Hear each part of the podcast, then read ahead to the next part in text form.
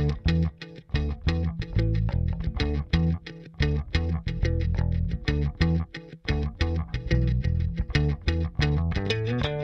listening to All the Books, a weekly show of recommendations and enthusiasm regarding the week's new book releases. This is episode 166, and today we are talking about books being released on July 10th, 2018, and more.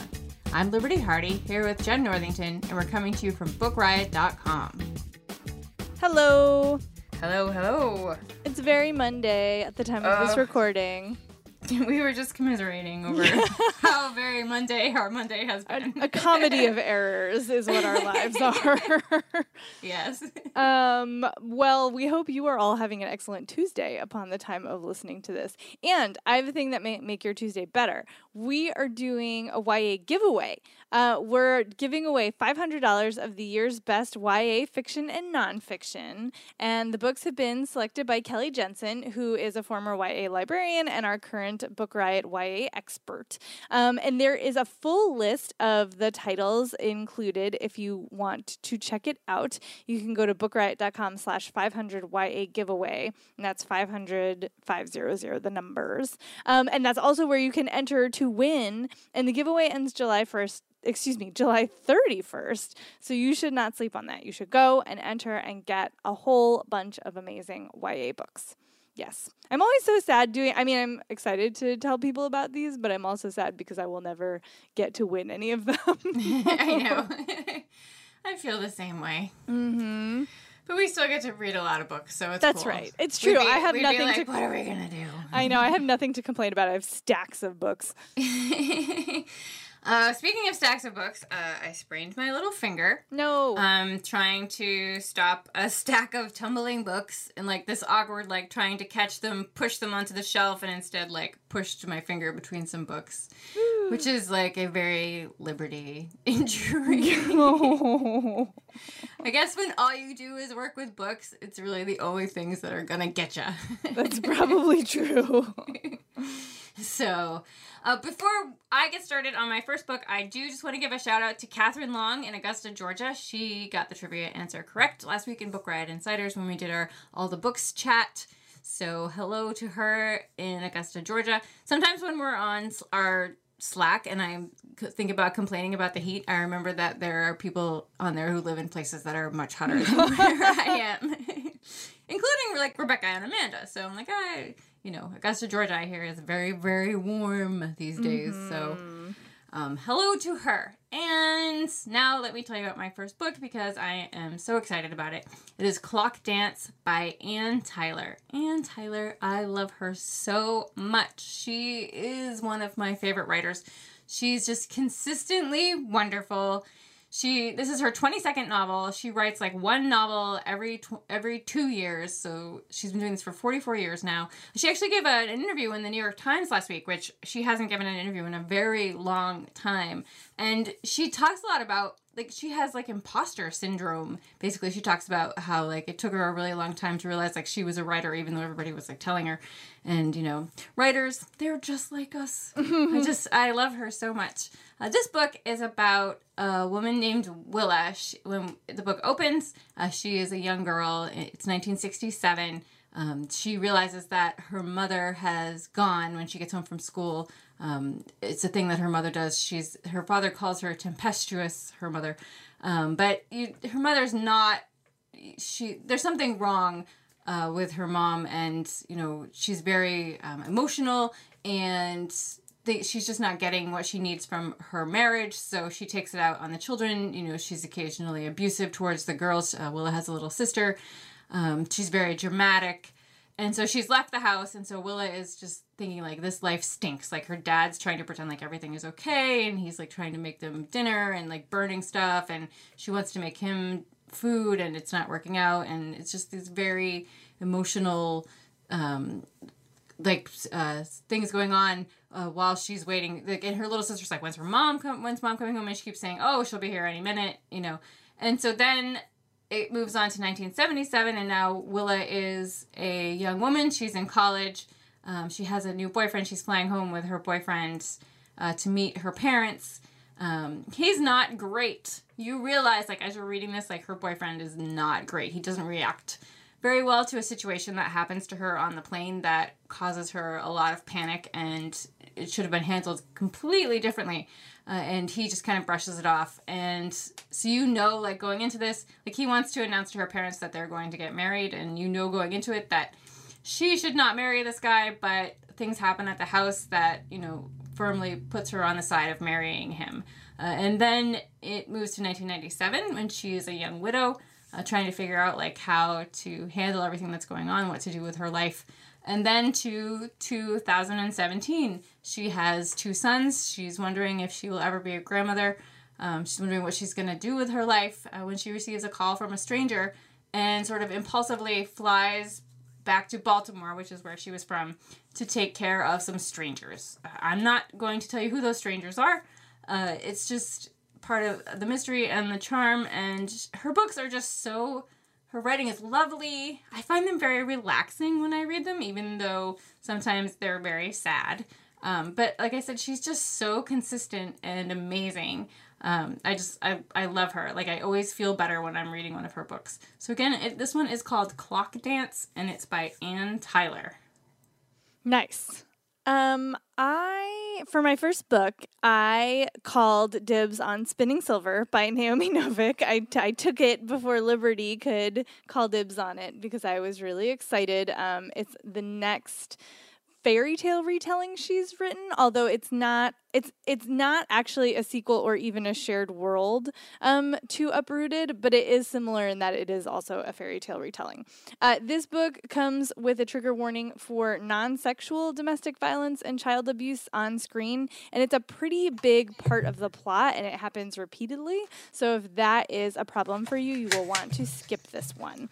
Um, and it's a really interesting book. I I've read her Temeraire books, which are like dragons during the Napoleonic Wars um, and I read Uprooted, obviously, and I really enjoy her work. And I like this one. I I like this one a lot, even though it is to my mind very different from her previous books because I think that it is a bit darker and a bit also more timely is what I want to say than her previous books even though it takes place in like a medieval setting. So what it is is about uh, it's about magic and it's about elves, but it's also about anti-Semitism and father-daughter relationships and recovering from trauma. And there are a bunch of different first-person narratives, but there's three main young women. Um, one of them is Wanda, who is a village girl with an abusive father. Um, the other one, another one is Miriam, who is a Jewish girl in the same village, um, and her father has been lending money to the villagers but is not good at then like getting the money back like getting repaid getting the loans repaid. He just he's too kind-hearted and he just doesn't want when he asks people they're like no i'm not going to give you anything and he's just like okay.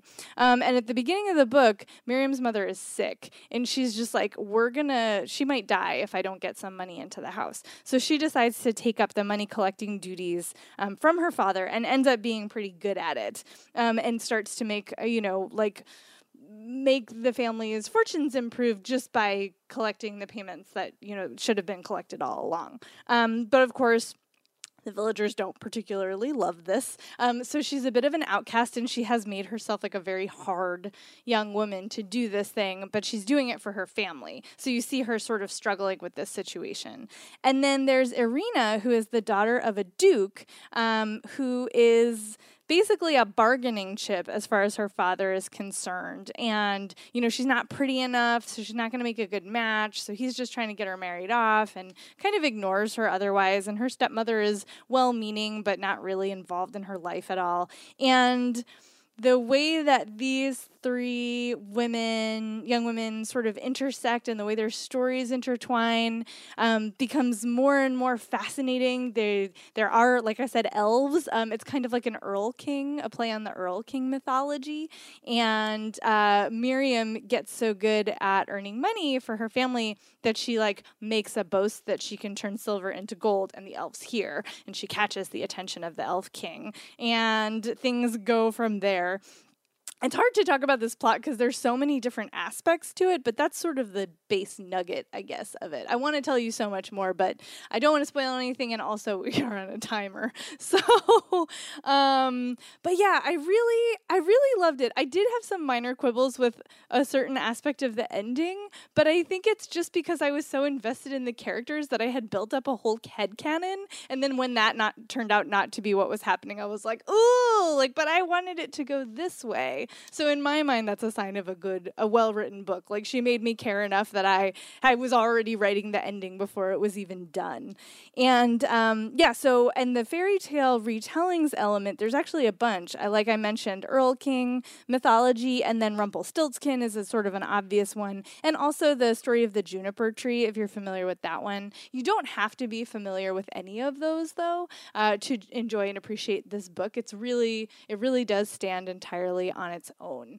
Um, so yeah, if you are a fan of fairy tale retellings, if you're a fan of Novik's work, like I think people are going to want to check this out. I think it's really well paced. I thought the character, like the writing of the different POVs, because they're all first person and it changes a lot, was beautifully done. Like they all had distinct voices, they all were very distinct characters, and the the ways that she decided to employ different characters to tell different parts of the story was just excellent. Uh, so I loved it. I just loved it. But again, it's it's not. I don't think it's. I, I think it's something new for her, which I I think is exciting. Uh, so that's Spinning Silver by Naomi Novik. And do you know what you need if you live in the wilds of pseudo Russia, which these characters do? do you like my segue there? yes. Is you need good socks. And one of our sponsors today is Bombas socks, the most comfortable socks in the history of feet. Um, so, after two years of research and development, they have re engineered socks with innovations to make them way more comfortable. There is now the honeycomb arch support system to provide extra support for your arches. There's stay up technology to make sure the socks stay in place but never leave a mark.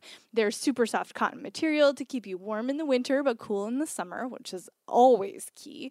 And the socks are also socks are the most requested item in homeless shelters. So Bombas donates one pair of socks for every pair they sell, and they have donated over seven million pairs so far. So that's amazing. Um, I believe that Liberty has some pairs. I do. Yes, and I like them. I, I talked last week about how I really don't like things on my feet, but these socks are winning me over.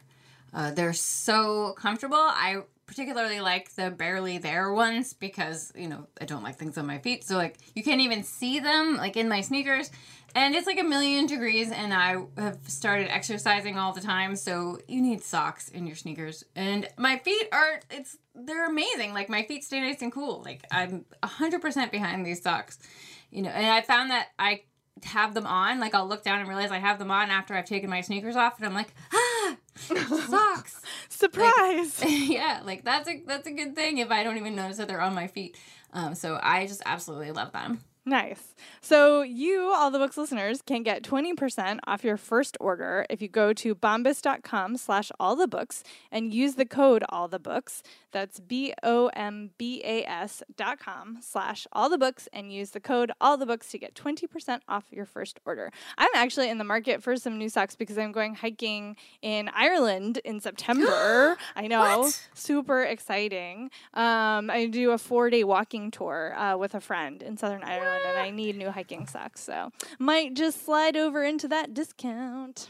oh yeah that's amazing you're gonna have to tell me all about that after I we finish recording the podcast but i'm gonna continue and tell you about my next pick and try not to take up the rest of the show talking about it. It's Indianapolis, the true story of the worst sea disaster in U.S. naval history and the 50 year fight to exonerate an innocent man by Lynn Vincent and Sara Vladic.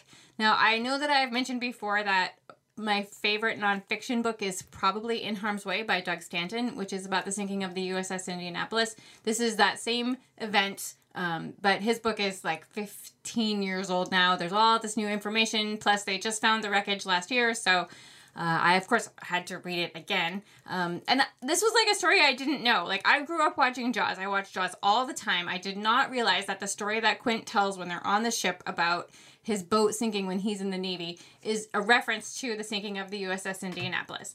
The USS Indianapolis was a huge ship that during World War II was part of the mission to help create the atomic bombs. They went out on a secret mission to deliver parts for a little boy uh, to other people in Japan. Well, no, hardly anyone knew that they were out there. This giant ship. There were uh, 1,200 men aboard.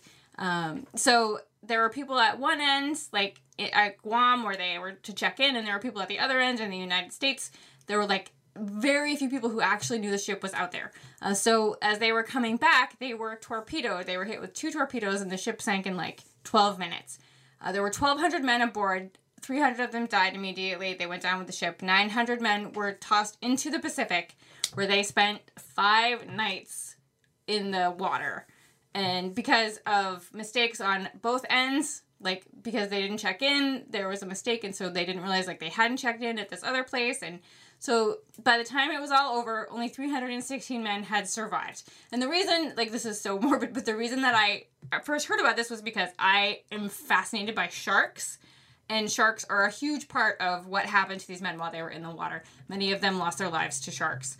Um, and so it was just like, it's unimaginable to think about what happened to them while they were there. And the captain of the ship, who was one of the people who survived, he was one of the 316. His name was Captain Charles McVay III.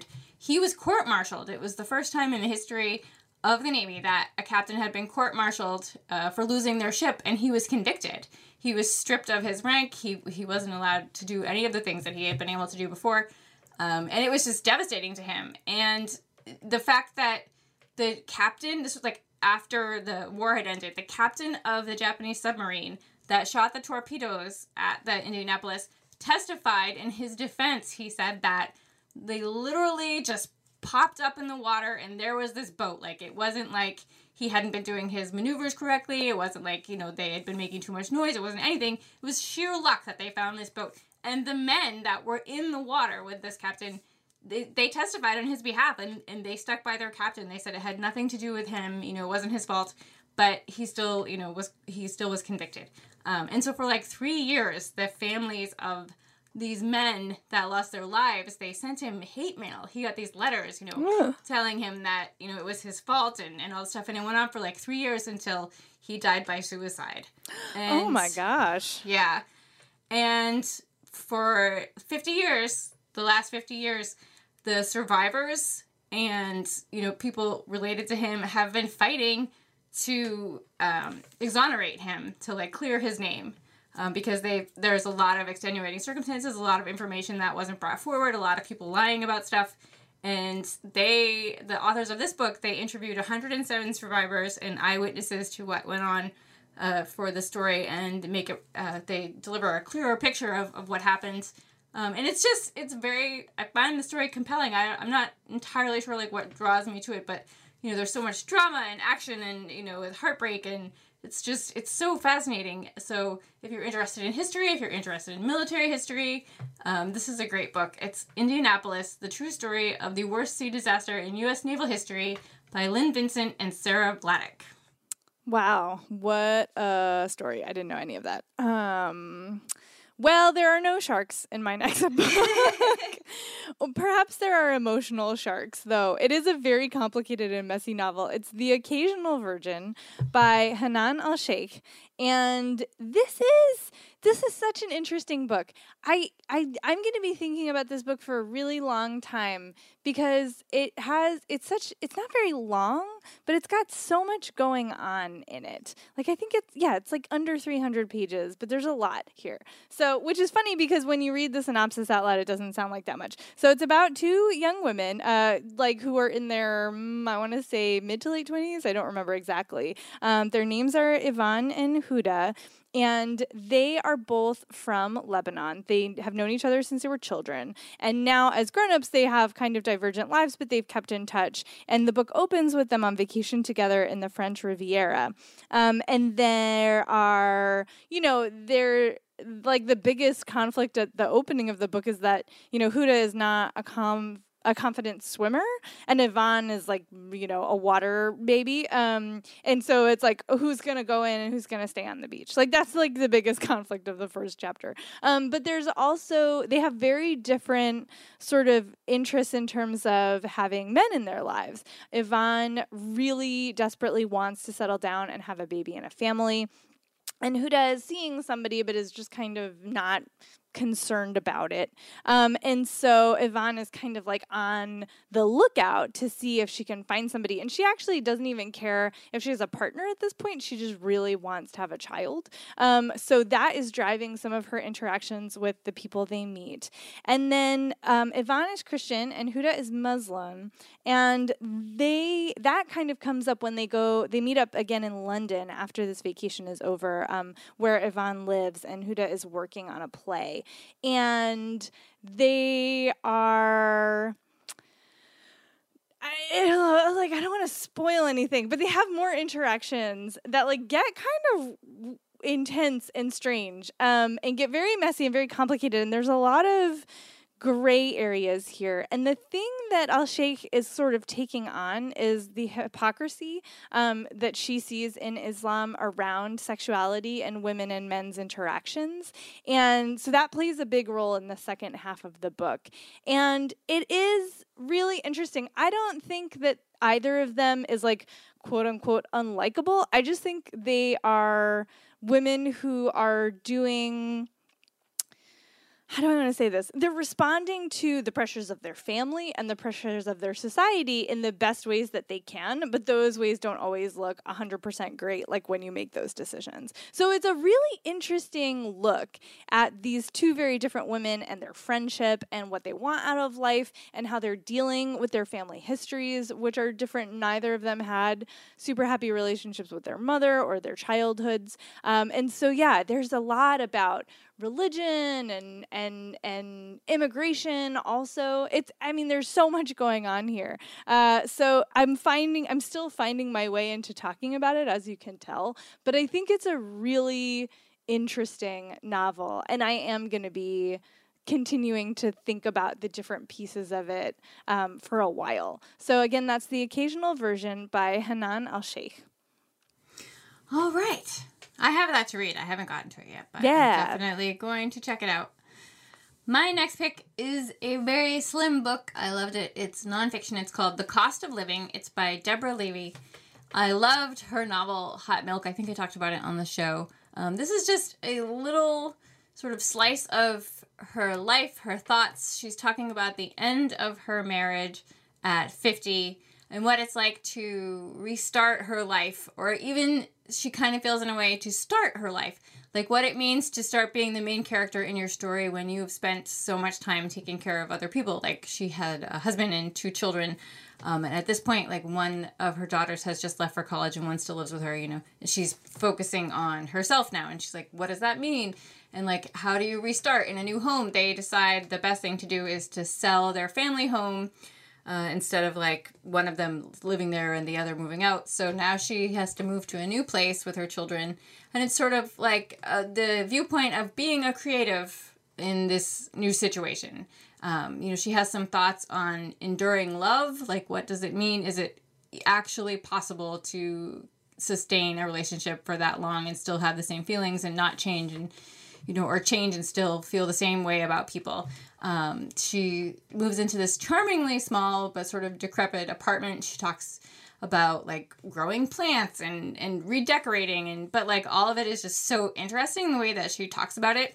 Um, she moves into the writing shed of a poet that she knew and and talks about what she does was like her work there and the different sights and sounds that she experiences and she discusses some wisdom from other writers about restarting your life and you know change and just really interesting stuff. And like I said, it's a very small book, but I just found it kind of like glamorous. I don't know if that's the wrong word to use when someone's like, "My marriage is over," and I'm like, "Oh, that's so beautiful." But I just, you know, like the way she writes about it is very interesting, and it's very interesting to me because you know I'm 42 and she's you know talking about like life at that age so I just I loved it. So again, it is called The Cost of Living, and it's by Deborah Levy. Our next sponsor is Our Kind of Cruelty by Araminta Hall, which I talked about on the show when it came out. Woo woo! Came out from MCD FSG. Uh, I can't talk. Gillian Flynn said, Our Kind of Cruelty is simply one of the nastiest and most disturbing thrillers I've read in years. I loved it right down to the utterly chilling final line. And Charles Finch wrote in the New York Times Book Review that it is a searing, chilling sliver of perfection and may well turn out to be the year's best thriller. Our Kind of Cruelty is a spellbinding, darkly twisted novel about desire and obsession and the complicated lines between truth and perception. And it's Mike's love story, and if he watches Verity very closely, he will know when to rescue her. And I'm very happy to learn. I was talking about this when I, I read it and discussed it on the show. I'm very happy to learn that uh, those of you out there that have read it since then uh, did not find the thing that happened at the end to be the way that uh, I had read about online um, because I thought that was really upsetting. If that was actually, I can't tell you what it is, but it would be really upsetting if you thought it was that way, I think. So I'm happy to learn that most of you did not feel that it happened, but I need to read the book to find out what it is that I am talking about. so check it out. Everybody loves it. AJ Finn, the author of The Woman in the Window, said it's a perfect nightmare of a novel, as merciless as a thriller as I've ever read, astonishingly dark and sensationally, sensationally accomplished. Uh, so it's lots of fun. Again, it's called Our Kind of Cruelty, and it's by Araminta Hall. It is out now wherever books are sold. We'll have a link to it in the show notes. All right, not a thriller. My next book is a romance novel. It is a gentleman. Does it have sharks? It does not have sharks. I wish mm. there was a shark theme Liberty. I really wish. One of my books has ocean in the title, but I'm All not right. at that one yet. But there's no okay. sharks in that either. Um, spoilers. Misleading. uh, it is. It's false advertising. So okay, so a gentleman never keeps score by Cat Sebastian is technically number two in the Seducing the Sedgwick series, but I never read romance novels in order, basically ever, and I am here to tell you that while it did make me want to read the first one and the next one. I was not at all lost um, to know what was going on. And this book also comes with a trigger warning for a reference to sexual abuse, but it is never on the page. Um, it is about a young man named Hartley Sedgwick who is he was basically a kept man um, by this older entitled guy. And that man has died and left Hartley one of his like his his one of his London townhouses. Um, and Hartley is being shunned by polite society because it came out in, through rumors what his relationship with this older, I think he was an earl, um, ha- was, and that is obviously illegal in Regency England, which is when this takes place. Um, and so there wasn't enough evidence to actually send him to jail or be executed, but it's enough that polite society is like not going to talk to him anymore. And this is really gutting for him because he basically thought that once he became a gentleman because he grew up sort of impoverished and you know didn't have money or like security um, and this is all that he wants in the world which is why he became a kept man in the first place. Uh, he thought that once he had money and was a gentleman was considered a gentleman and was part of polite society like he would be protected from all of that and that is turning out not to be true. It's really sad actually. Hartley at the beginning you're like, "Oh, friend, like you're you're you are you are a sad person." Um and he accidentally runs into well, okay, that's not true. There, the other hero of the novel is Sam Fox, who is uh, part of the free black community in London and is now a um, he owns a bar and is the bartender. But he used to be a prize fighter. He used to be a boxer, but he has retired. And he has a very good friend named Kate, who once posed for a nude portrait for this old now deceased earl that Hartley got the house from. And um, he promises Sam promises his friend Kate that he will try to find the painting and destroy it because Kate wants to get married, but she's afraid that if the painting ever becomes public, her husband will not like he he loves her, but she's afraid it will destroy their relationship. So Sam goes off to try to like break into the house to find the painting and runs across Hartley, who's like, "Mm, "What's going on here?" Um, and they form a very unlikely relationship. And this one, it's interesting because I've only read one other Cat Sebastian novel. I read The Ruin of a Rake, which I really loved, but I felt like that one was a little more lighthearted than this one. This one like goes darker than I was expecting, but in a really beautiful way. And one of the things that I love about Cat Sebastian is that she is breaking so many sort of like unspoken rules of Regency romance. Like she's writing LGBTQ Regency romance, and one of her characters is black. Um, and neither of these characters is titled. Like neither of them has a title, which almost always in Regency romance, like you've got a duke or an earl that is the hero, or you know a young woman who can, like is going to be a countess. Like that's not what's going on here. Um, and it is really lovely how the characters play off of each other and come to trust each other. And Hartley has so much baggage because he was mistreated and doesn't like to be touched. And it's very complicated. It's also super explicit, just FYI. Like these sex scenes are very steamy. Um, but there's also so much emotional weight to this book. And like I said, I definitely want to go back and read the first one in the series, and I will be reading the next one too. So that is A Gentleman Never Keeps Score by Cat Sebastian. I'm gonna write a romance. It's gonna be a shark never keeps score, and it's gonna be by Shark Sebastian. I would read that book. All right. Well, since I'm not doing anything later, maybe I'll do it then. but first, I will tell you about my last pick real quickly. I just wanted to mention this because it's out in paperback now. It's Refuge by Dina Nay- Nayeri, and it came out last year. I can't remember if we talked about it on the show, so I wanted to mention it again. It's a moving novel about the contemporary immigrant experience. It's about uh. She uh, was a young girl when she and her mother and brother left Iran to go to America. They left their father behind. Um, and it's sort of told over the four visits that she has uh, with her father over two decades. Um, and now she's living in Europe in a time when people are seeking refuge from all over the world, like in record numbers. And she's living with her husband. Um, and she's thinking about where she's from. Like, like she wants to find her roots. She was very young when she went to America, and she wants to know more about her roots. Um, but she has a an interesting relationship with her dad. Like I said, she's only seen him four times uh, in two decades since they left, and but she wants to know like uh, you know, about what what it means to have a sense of home, and she wants to help her father. You know, he's a dentist. He's like I said, he stayed behind in Iran. Um, he's his life is is not great. He's just divorced like his third wife. Uh, he has an opium problem. Um, you know, but despite all her misgivings about him, she still wants to take care of him and, like I said, learn about where she's from.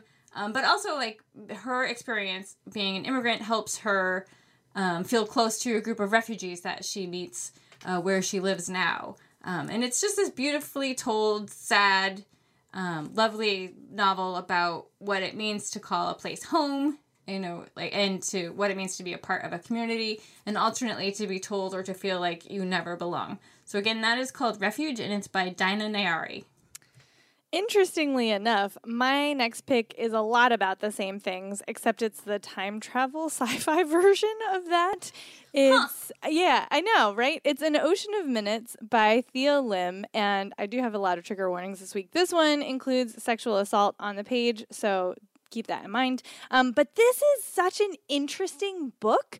Okay, so most time travel in sci-fi is either like to the far future, right? Like, you know, you're going into the future where there's like technology and things that we don't have and America's different or whatever, or you go like way back into the past. Um, this one, the time travel starts in like 1979 and or 80, yeah, 80, and goes to an alternate 1998 which is such an interesting thing to have done, I think, because what it means that Thea Lim has done here in An Ocean of Minutes is that she has decided to sort of cut out all of the like techno stuff and instead focus on the culture and society shift that can happen in the space of less than 20 years. Like what what would a jump of 20 years be like to a person? And the alternate 1998 that she goes to, that the main character Polly goes to is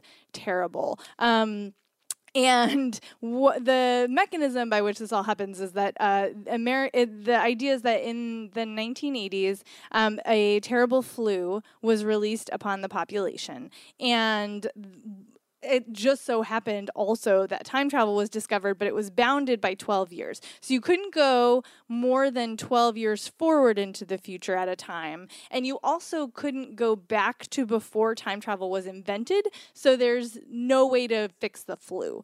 So, what the people, and of course, it's the property of a corporation. So, what this corporation is doing is saying things like, well, if you will go forward in time for us, we have we have needs for these kinds of people in the future, and if you will go forward in time, we will take care of your current day loved ones. Um, and Polly's boyfriend Frank has got the flu, so she signs up to go forward in time so that he will be saved, and they have this whole plan to meet up at this hotel in Texas um, when she gets there. Like they've picked, like okay, Saturday is in September, like in you know, but she thinks she's going to 1993, and instead they send her to 1998. So she gets there, and America is completely unrecognizable. Um, she is in a part of America that is now a separate country from the United States. So like there's the United States, and then there's the Americas.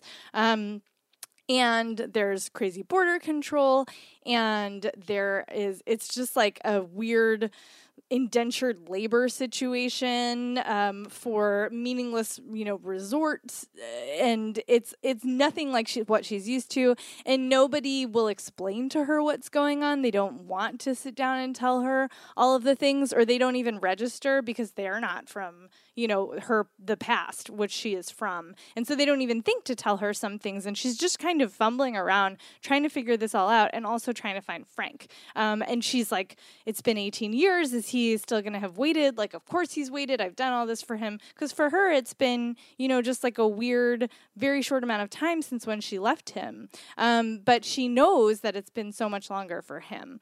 And so this is a book that is about, you know, can love la- last across more than a decade of separation um, and in less than ideal circumstances, and then how borders can separate people as like geographic borders, um, what it's like to be an immigrant in a situation where nobody has any desire to tell you what is going on or the mechanisms by which you need to function in a society. And it is, there are no easy, simple answers here. It is, again, very messy. I feel like that was the theme of all of my books this week. It's like things are messy, feelings are messy, emotions are complicated. Like that was the that was the overriding theme. Even though I picked such different books, like that was just kind of what they all ended up being about. Um, but I thought it was really well done, and it's definitely a, it's definitely dark, but it's also got sort of a gallows humor to it. Um, and it reminded me of well, I mean Omar El Akkad has blurbed this, and he's the author of American War.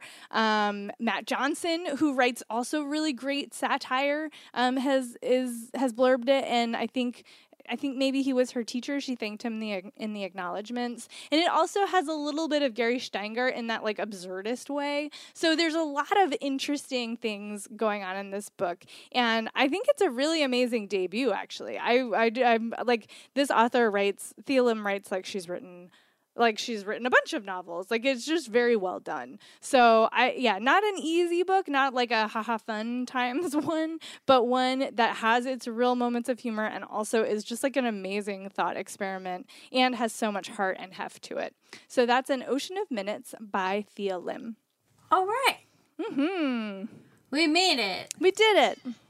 Despite the fact that it's the Mondayest of Mondays. the Mondayest of Mondays. Yeah. Which is really unfair because we just had the Thursdayest of Mondays. Oh. Or the Mondayest of Thursdays, I should say. I know, After the fourth last week. We basically had three Mondays in two weeks, which is Yeah. deeply unfair. Deeply Yeah. unfair. Yes. So Mhm. those were our new books. What are you going to read next?